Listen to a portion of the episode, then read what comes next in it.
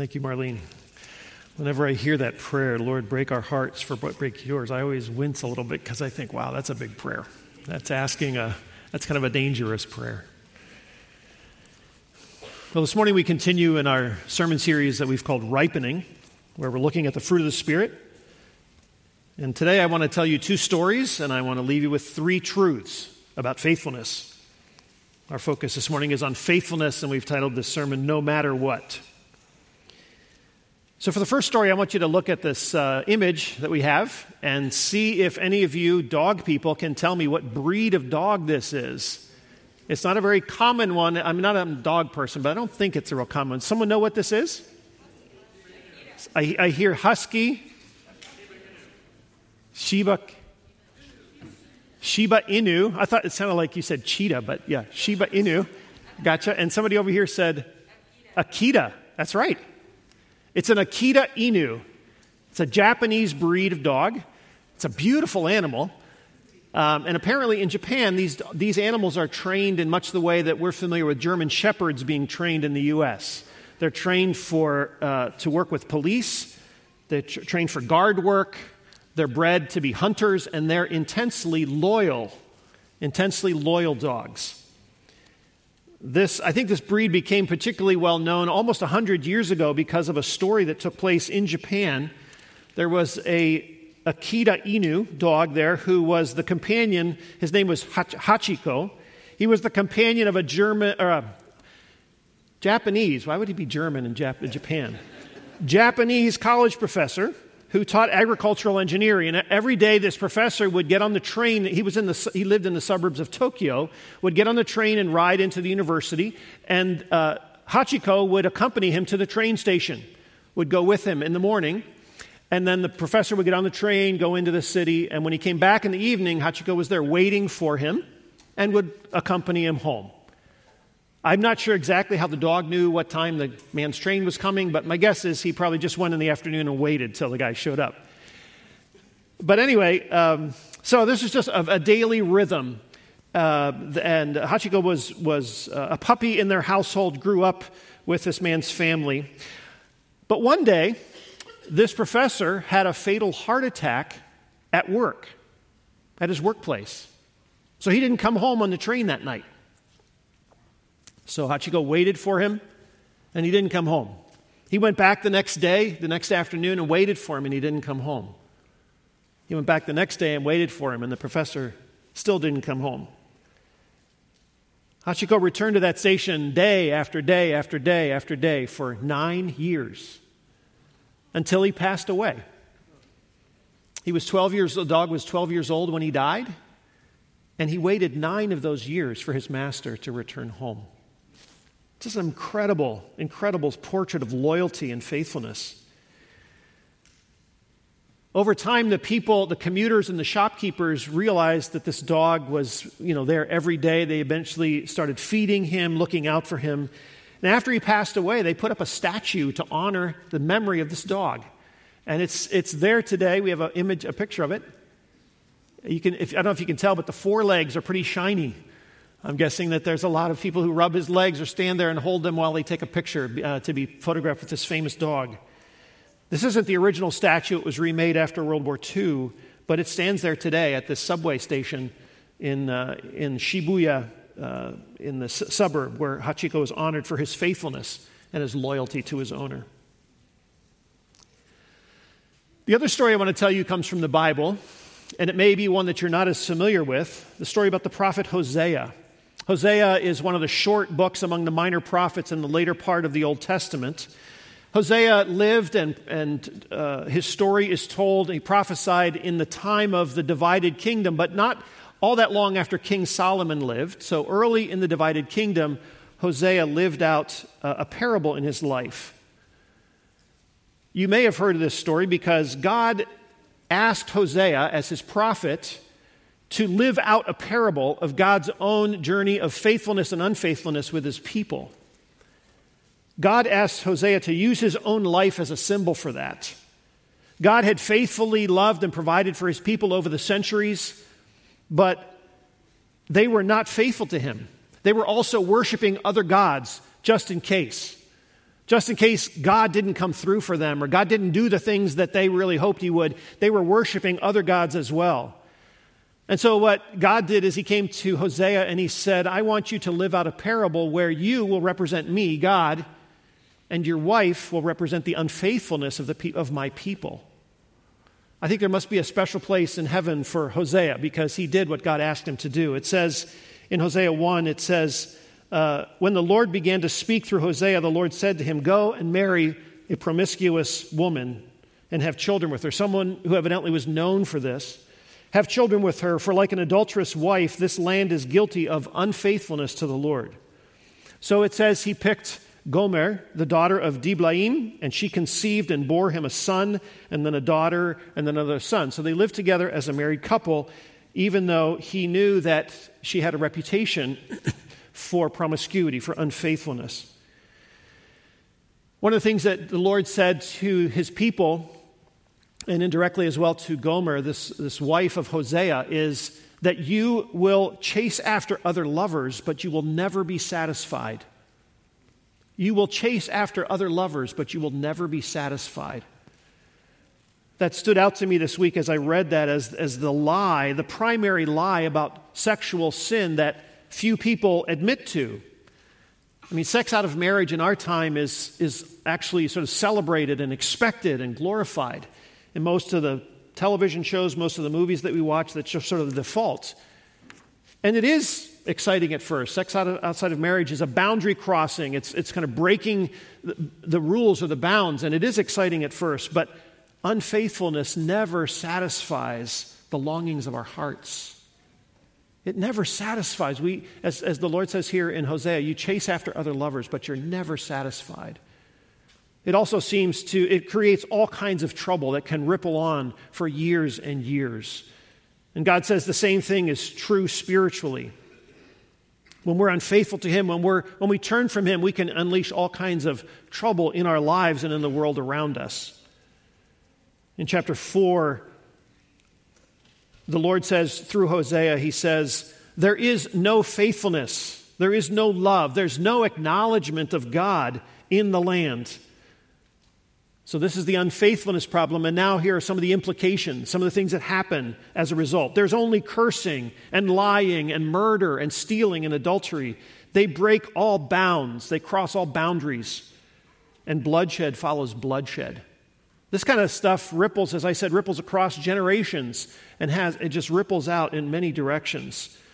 I think about, as I read this, I think about the breaking of all four relationships that we've talked about the relationship that we have with God, the relationship we have with ourselves, having peace with ourselves, the relationship we have with other people, the relationship with all creation. All four of them are, are indicated here that as we turn away from God in unfaithful ways, we break all four of those relationships. God, in this story with Hosea, says, I'm going to bring judgment to my people to get their attention so they'll turn their hearts back to me.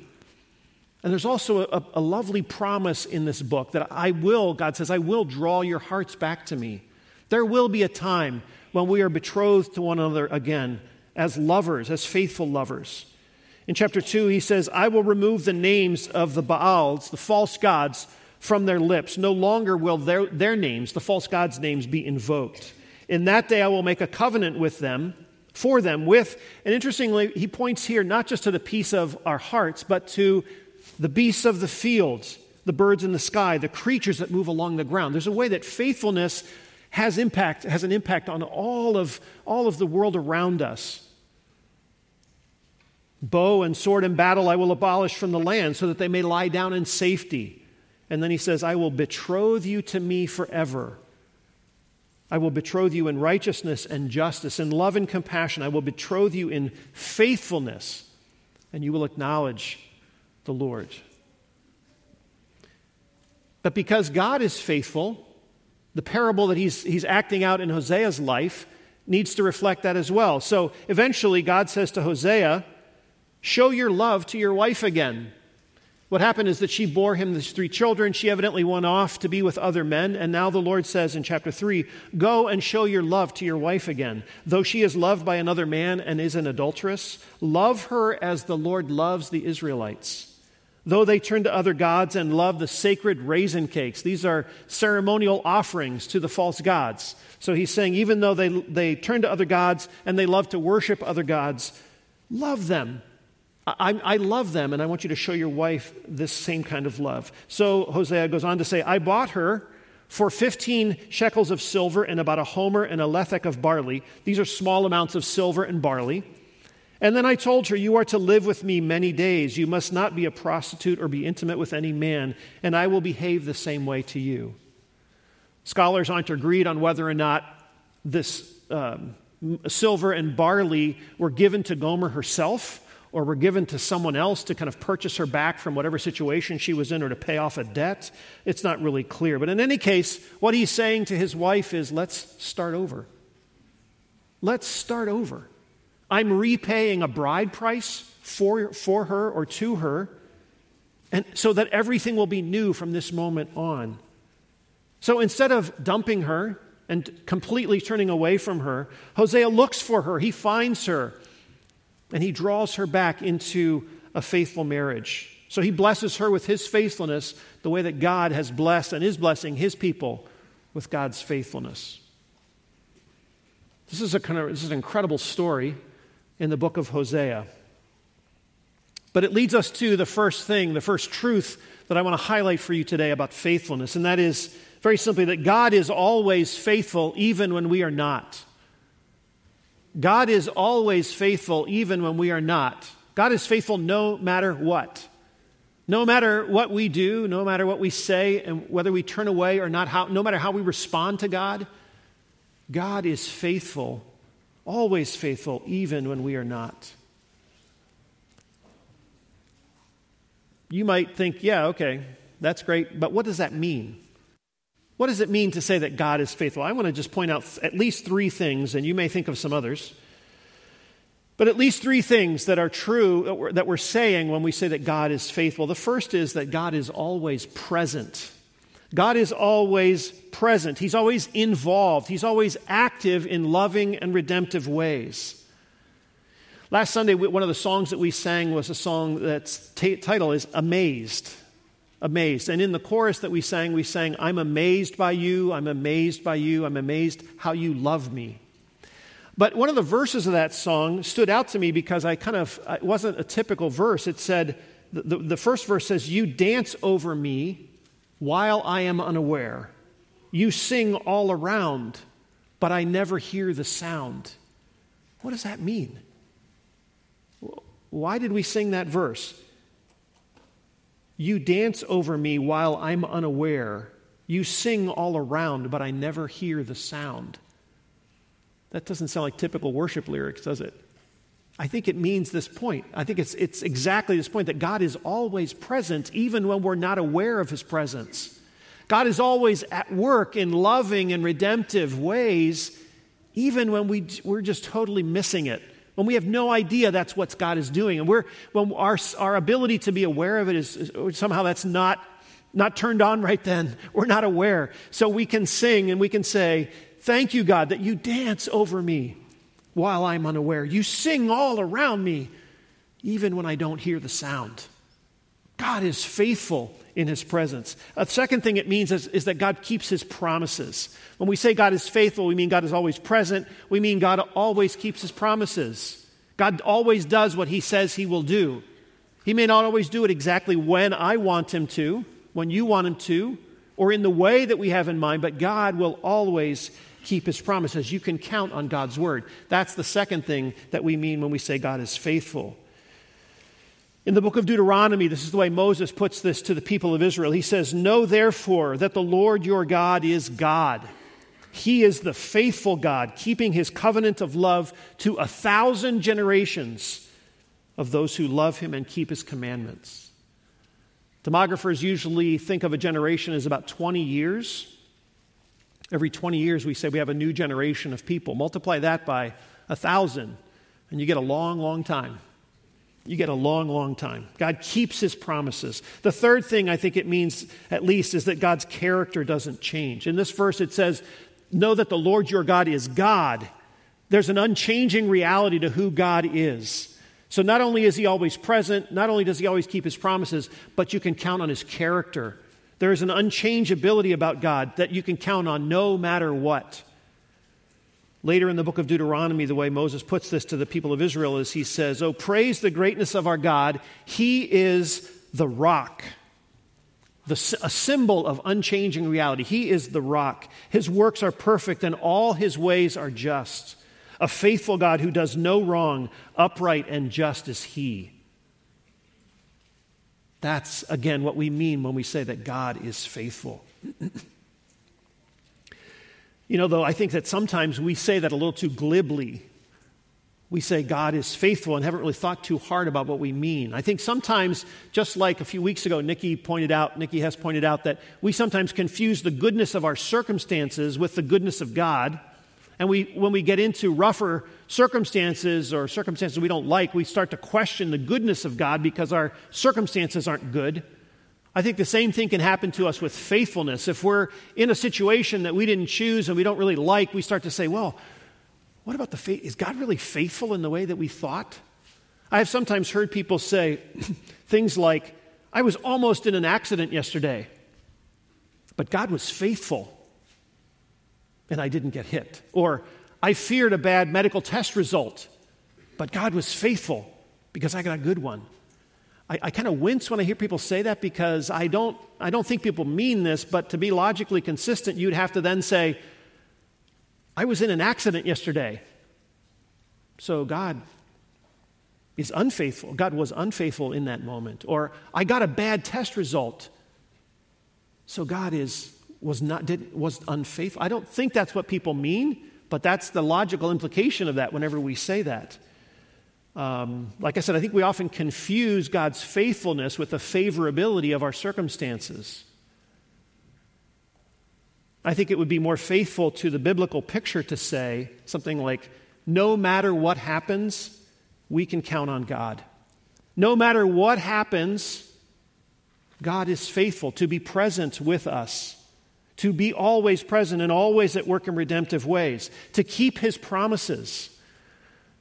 In different places, God makes, uh, covers our bases on bad circumstances because in some cases, God promises to deliver us from them. He provides us with a way out. In other cases, He provides us with a way through. God promises to either provide you with a way out of or through difficult circumstances. One of the things we're, we're thankful for, and many of you have stories of times that God has given you deliverance, God has miraculously intervened and taken you out of circumstances that were painful and difficult for you. But most of us also have stories of where God has given us the grace to walk through difficult circumstances because of his faithfulness to be with us, to keep his promises, to provide for us, and to be true to his character no matter what's going on. To be true to his character, to be loving, faithful, gracious, kind, forgiving.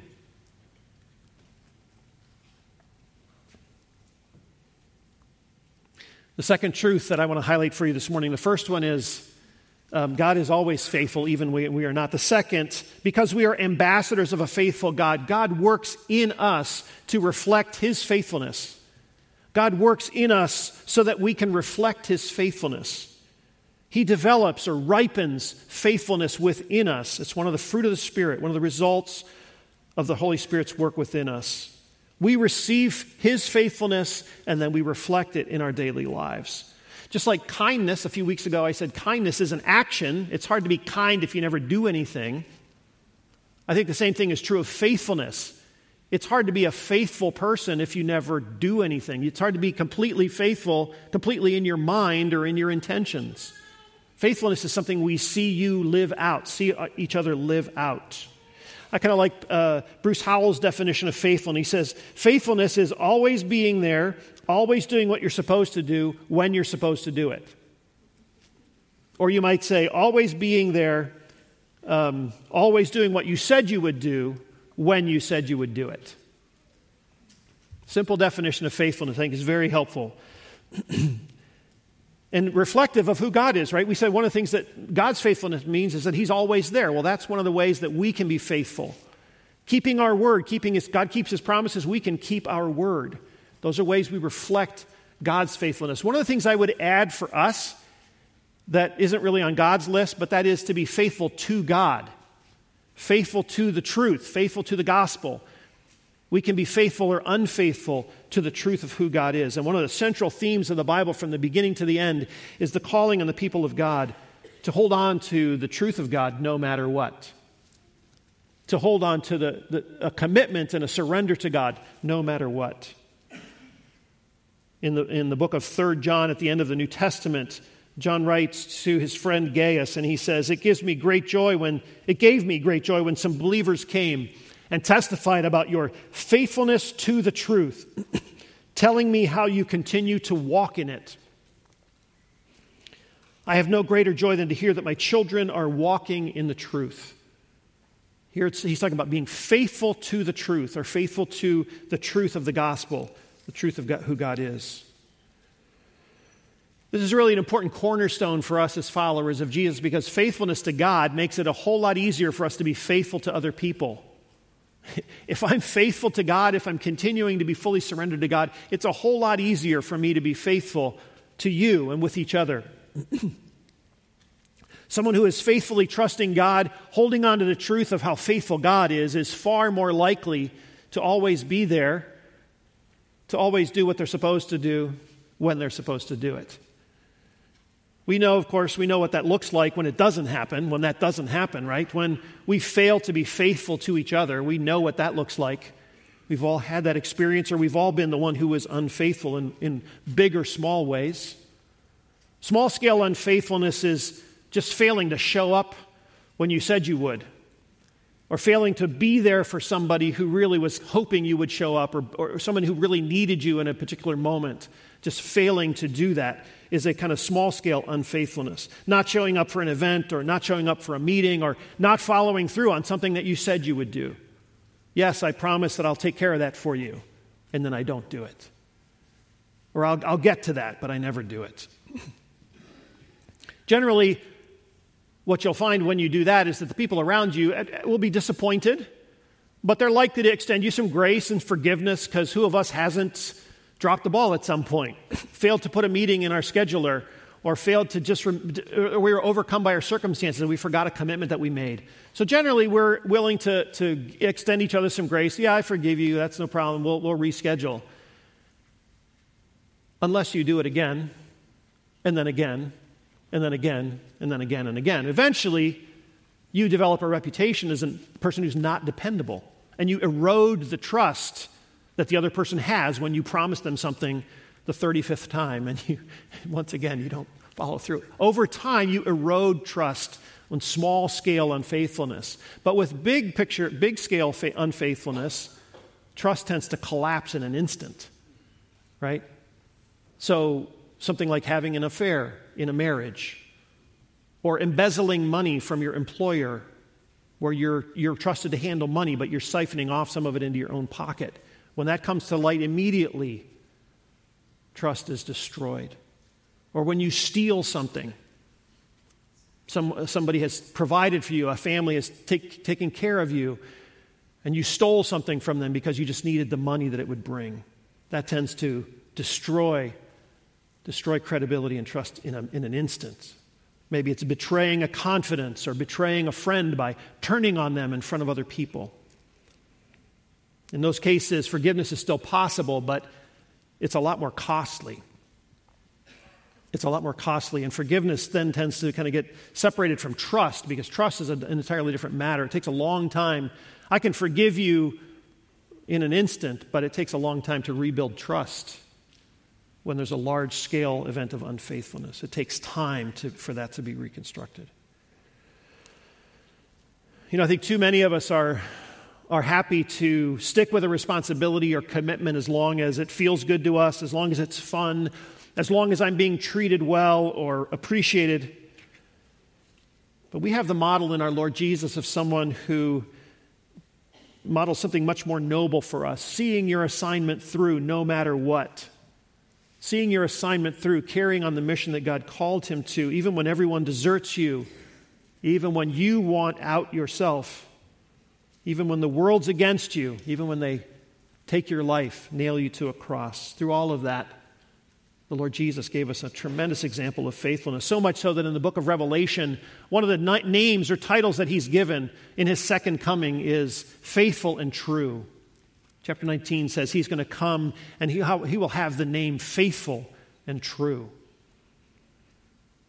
I hope that's what the people around you call you or could call you. That's, we don't tend to call each other those kind of names anymore, but I hope that the people around you could attach that label to you. Say, yes, that person I know as faithful and true.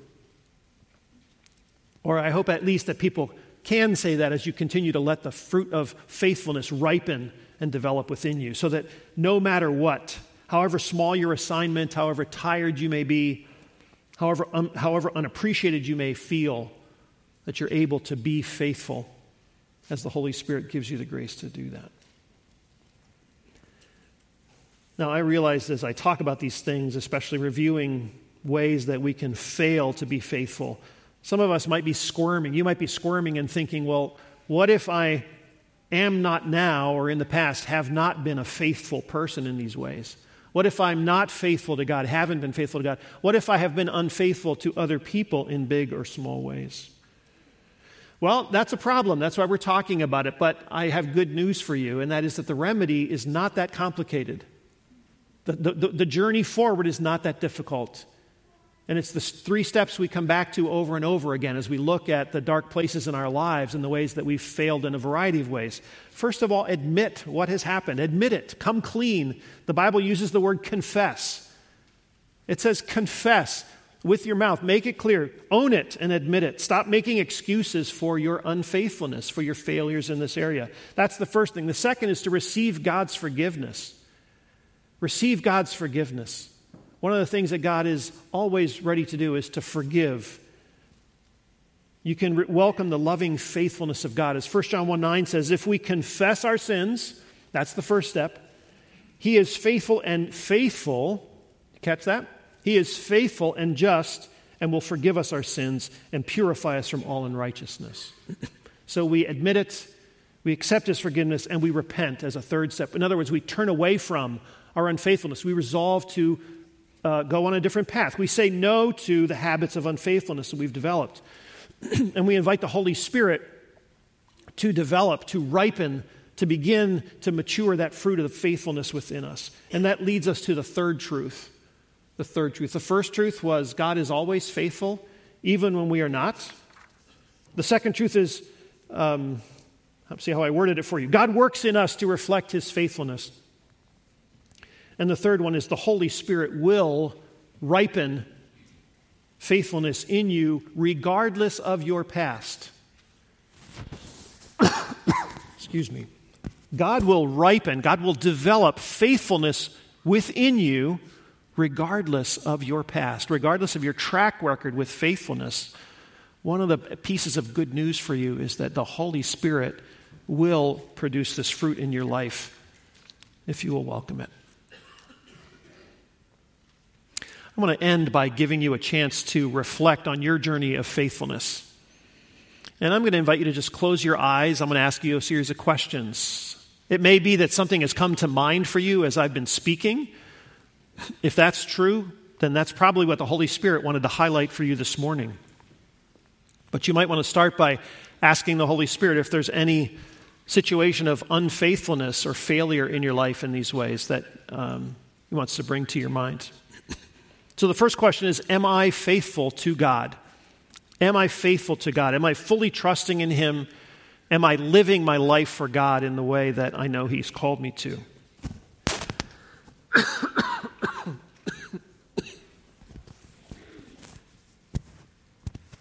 so the first question Am I faithful to God? Another question Am I there? Am I faithful for the pe- to the people around me? Am I always there for people who depend on me? Am I a loyal person? Could I be called faithful and true by the people around me? Am I available to help people carry their burdens? Am I available when they face tough life circumstances? Am I available to the people who count on me when they are making difficult life decisions? Or do I tend to find reasons to be elsewhere in those moments? Am I aware of the needs of the people around me? Do I even know what's going on in their lives? Am I a faithful presence, a godly, faithful presence for them? Am I listening to the Holy Spirit for the Holy Spirit's prompting, drawing my attention to the needs of the people around me? Am I present in redemptive and constructive ways, or am I present in critical ways that tear other people down, or am, am I happy to see other people suffer because I've had so much pain in my life? I want to see that spread around a little bit. Or am I a faithful, faithful, loving, forgiving presence? So, questions about presence, questions about doing what you're supposed to do or what you said you would do. Are you a dependable person? Do you do the things that you say you will do? Do you keep your commitments to meet other people or to take care of things for them?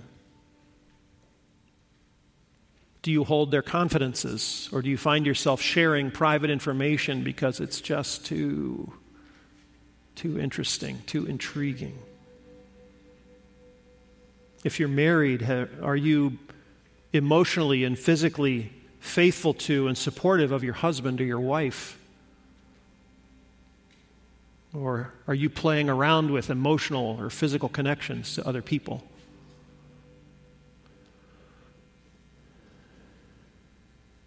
Are you faithful to God? Are you present for the people around you? Are you living out your commitments to the people around you?